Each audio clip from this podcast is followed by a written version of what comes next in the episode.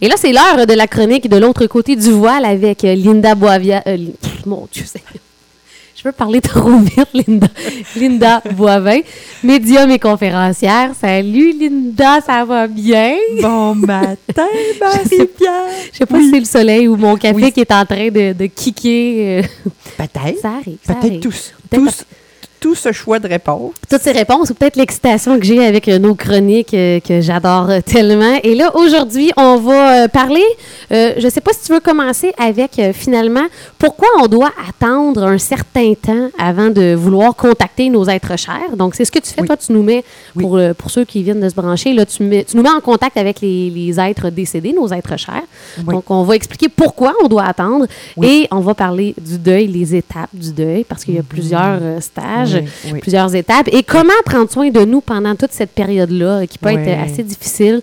Donc, on va parler de tout ça. Si vous avez des questions à tout moment pendant la chronique, vous pouvez nous envoyer un petit message et j'achemine le tout à Linda, 819-804-0967. Bon, les auditeurs qui le savent, mon papa qui est décédé il y a, ça va faire un mois. Et là, je t'avais déjà demandé, est-ce que je pourrais aller, Linda, là, te rencontrer puis dire « Hey, je veux parler à mon père. » Oui. D'accord. Oui, on peut les contacter, ne serait-ce que quelques heures après. Là. Ça, oui. Sauf qu'il faut savoir, tu sais, Marie-Pierre, la semaine passée, j'ai expliqué la façon dont on passe et la façon dont on arrive l'autre côté du voile. Tu sais, exemple, on va faire un petit récupérage. Voyons. C'est ça, j'ai pogné le... Excuse-moi, je t'ai transféré. Un récapitulatif. C'est ça. Donc, exemple, quelqu'un qui part subitement, arrive de l'autre côté du voile, bien, en état de choc, il ne sait pas qu'il est décédé. Mm-hmm. Donc, moi, je dis, pourquoi le 3 mois? C'est que ça leur donne le temps de s'adapter, mais aussi de réaliser qu'ils sont décédés. Parce que l'espace-temps, eux, ils ne l'ont pas. On l'a ici, dans le commun des mortels, dans notre vivant, l'espace-temps. Mais eux, le temps n'existe pas. Les jours, les mois, les minutes, les heures, il n'y en a pas de temps.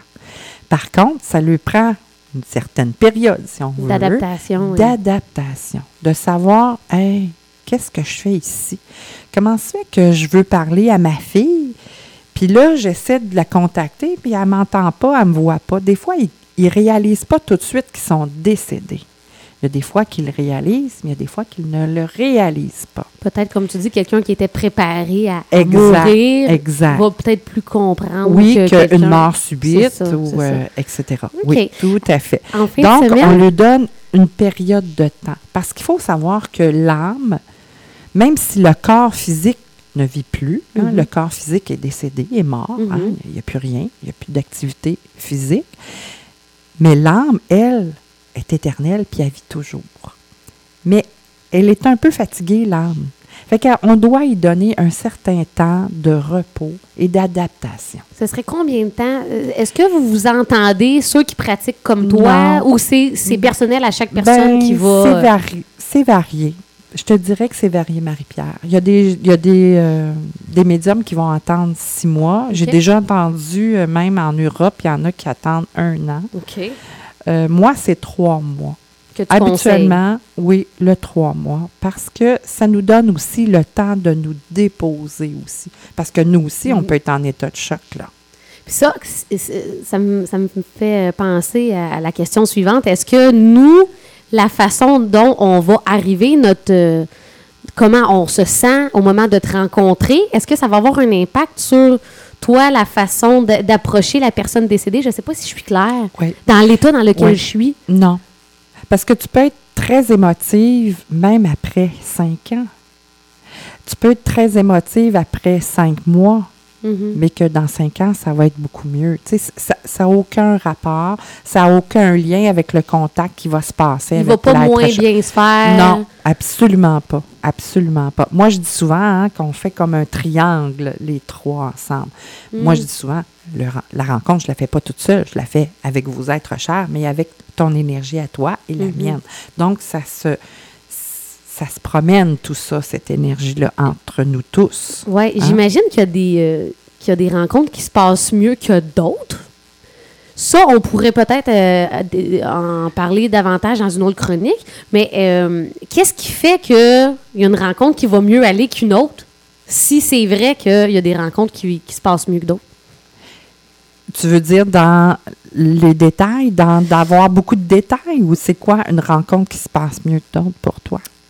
Définis-moi. Peut-être que tu pourrais nous définir. D'abord, toi, c'est quoi une rencontre qui se passe? Je sais pas, je me dis peut-être des fois que tu as plus de difficultés à entrer en contact avec la personne décédée. Qu'est-ce qui fait que c'est plus difficile? Puis qu'est-ce qui fait que, oui, peut-être au niveau des détails, j'imagine que tu as des fois des... Plus... C'est sûr que quand on arrive, tu sais, les gens qui me disent « Hey, moi, j'ai pas d'attente », c'est pas vrai. On a toujours un petit peu d'attente. Là, ouais. Hein? Mais c'est correct aussi d'en avoir. Mais où est-ce que ça va aller peut-être moins bien? C'est quand les gens veulent prendre le contrôle de la rencontre. Il y en a qui veulent prendre le contrôle. Ah oui, il y a des messieurs ou des madames qui arrivent. Puis oui. Qu'est-ce qu'ils vont... Ah ben moi, je veux savoir telle chose. Non, faut leur laisser libre cours de s'adresser à nous. Moi, c'est ce que je dis. Donc, laisse-les s'adresser à toi. Puis après ça, s'ils n'ont pas répondu à tes questions, parce que souvent, ils vont répondre à nos questions avant même de leur poser. Mais laisse-les venir à toi. Puis si jamais ils ne t'ont pas spécifié telle chose, bien là, tu poseras tes questions. Mais là, on déroge un peu. Oui, là. Je le sais. J'allais nous ramener. Excuse-moi, Linda. On gardera ça pour une autre chronique. Oui, peut-être aller concrètement, oui, peut-être des histoires. Là, qui... Donc, on dit, en gros, Marie-Pierre, qu'on garde 3 mois. Parfait. On laisse 3 mois. Mm-hmm. OK? Ensuite de ça, ben, les principales étapes du deuil, ben, moi, je dis souvent qu'il y en a à peu près 5. Il y en a ils disent qu'il y en a 7, mais ça se résume pas mal à 5, je te le dirais. La première étape du deuil, hein, c'est le choc, c'est le déni. Tu sais, on sent... on continue quand même à planifier nos activités ou à faire des choses, même si la personne décédée est disparue. Mm-hmm. On a on se sent anesthésié, on se sent gelé. Là. On est sous le choc. Accident, suicide, oui. Peut-être encore plus important, exactement. Le choc. Exactement. Ensuite vient la colère. T'sais. On en veut à la vie. Au personnel médical. Mm-hmm. On sent une vive colère, on sent de la culpabilité par rapport à notre être cher qui est disparu. Et ça, c'est des choses qui reviennent souvent, Marie-Pierre, que les gens vont en vouloir au personnel médical.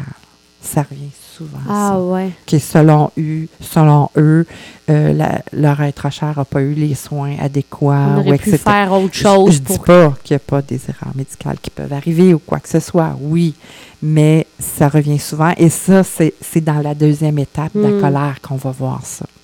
Après ça, il y a le marchandage. Hein. On agit... souvent, on s'imagine que si on avait agi autrement, ça ne serait pas passé comme ça.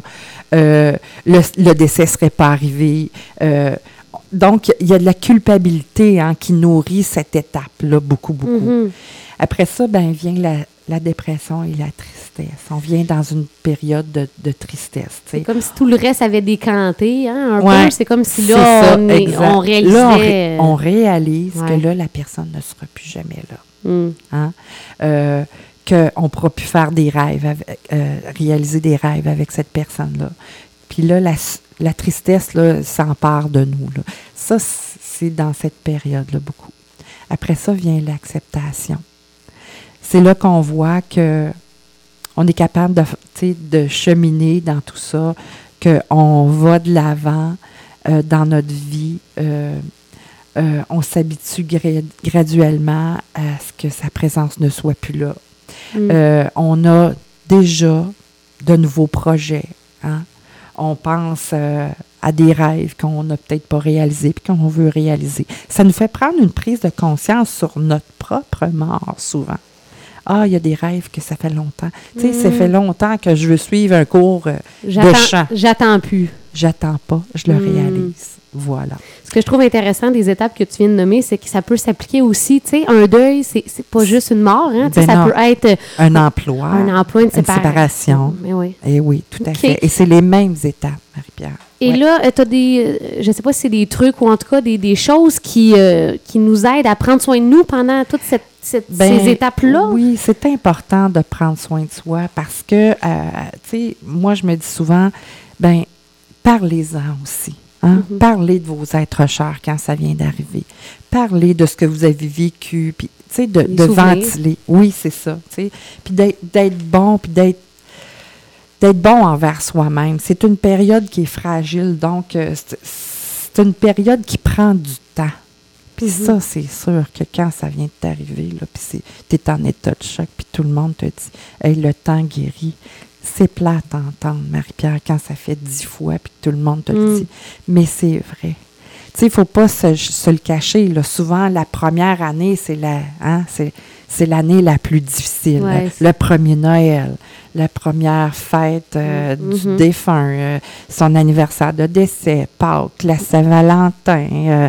Tu sais, c'est des périodes qui sont difficiles. Il ne faut pas se le cacher. La première année, c'est l'année la plus difficile. Tu parlais de temps, mais c'est vrai que quand tu es dans un deuil, quand tu réalises pas que oui, le temps va arranger les choses, oui, même si ça. C'est sûrement c'est tout ce qu'on peut faire. Quand on est en plein dedans, c'est vrai qu'on... C'est sûr que, exemple, comme la première année, le premier Noël, ben, si vous aviez l'habitude de recevoir, ben, faites-vous inviter la première année. Vous avez le droit. Hein? Faites-vous, tu sais, ou allez... louer peut-être une auberge ou, tu sais, sortez, faites quelque chose de différent. Puis peut-être que pour vous, là, cette journée-là, ça va être de demeurer sur la couette, là, puis de pleurer. Bien, c'est peut-être ça que vous avez besoin aussi. S'écouter, c'est correct. Finalement. S'écouter, oui. Mais, tu sais, de prendre soin de soi beaucoup aussi. Puis quand on sent qu'on prend un petit peu de mieux, bien, c'est peut-être de faire des nouvelles activités, hein, de peut-être de... chanter. La musique est très, très, très importante. Tu nous dire que tu veux prendre des cours de chant, Linda? Ça fait 2 fois que tu nous parles de chant. Là. Ah oui, ça se peut. Tu chantes-tu? Non, pas du tout. Mon ami Ghislain Vien te le dirait. Oui, je chante, mais je chante pas très bien. C'est vrai que le chant, ça a quelque chose, la musique. La musique, c'est très... ça peut changer ton état d'âme en quelques secondes. Donc, la musique, souvent, d'être actif, d'aller dehors, la nature. Je vais le répéter souvent, ça revient. Et là, depuis le temps de la COVID, c'est fou comment les défunts nous le disent, aller dans la nature. Les défunts, les messages. Tu fais beaucoup de messages de... Oui. Que depuis la période de la COVID qu'on vit, sortez dehors, allez ventiler, allez vous gronder avec la nature. Tu sais, vous n'avez pas besoin de vous asseoir en lotus au pied d'un arbre pendant des heures de temps, c'est pas ça. Mais allez marcher. Où est-ce qu'il y a des arbres, un cours d'eau, une rivière, un lac, un ruisseau. Revenir donc, à l'essentiel. À l'essentiel. Ils nous le disent beaucoup. Ah, donc, tu sais, de chanter, d'écrire, de faire de la peinture. Tu sais, il y a un côté créatif. Mais aussi, souvent, les gens vont avoir l'idée d'aller faire du bénévolat, Marie-Pierre. Et ça, c'est vraiment génial. On le sait, hein? Ça sécrète une hormone du bonheur de faire du bénévolat. Tu sais, ça, on donne aux gens, mais à quelque part, on reçoit tellement. Des fois, hein, c'est quintuplé, ça. C'est multiplié.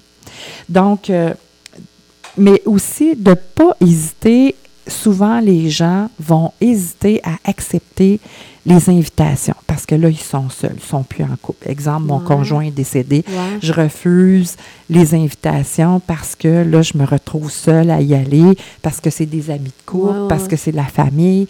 Mais non, acceptez les invitations. Si on vous invite, c'est parce qu'on a le goût de vous voir, puis vous faites du bien, puis même si vous pleurez, c'est pas grave.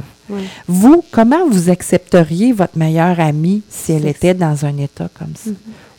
Hein? Puis à l'inverse, tu penses-tu que si la personne n'a pas le goût, il ne faut pas qu'elle se sente coupable de dire non aussi? Exactement, mais il faut faire attention pour ne pas trop s'isoler aussi. Oui, c'est ça. Il faut faire attention à ça. Tu as raison. Peut-être de se respecter, oui, quand on sent que c'est trop difficile, mais aussi de ne pas trop refuser. T'as raison. Tu sais, de demander de l'aide à nos proches. Tu sais, si moi, là, je deviens veuve, puis là, je suis pas capable d'ouvrir ma cour l'hiver, bien, demandez de l'aide à vos proches, à vos amis, de demander conseil. Il ne faut pas hésiter. Mais si on voit que la période du deuil est encore très, très lourde après un certain temps, n'hésitez pas à consulter. Hein? Il y a vraiment des professionnels, oui, il y a des bons travailleurs, travailleuses sociales, psychologues. Il y a souvent des groupes de soutien. Et c'est moi, vrai. Ça m'arrive souvent, Marie-Pierre.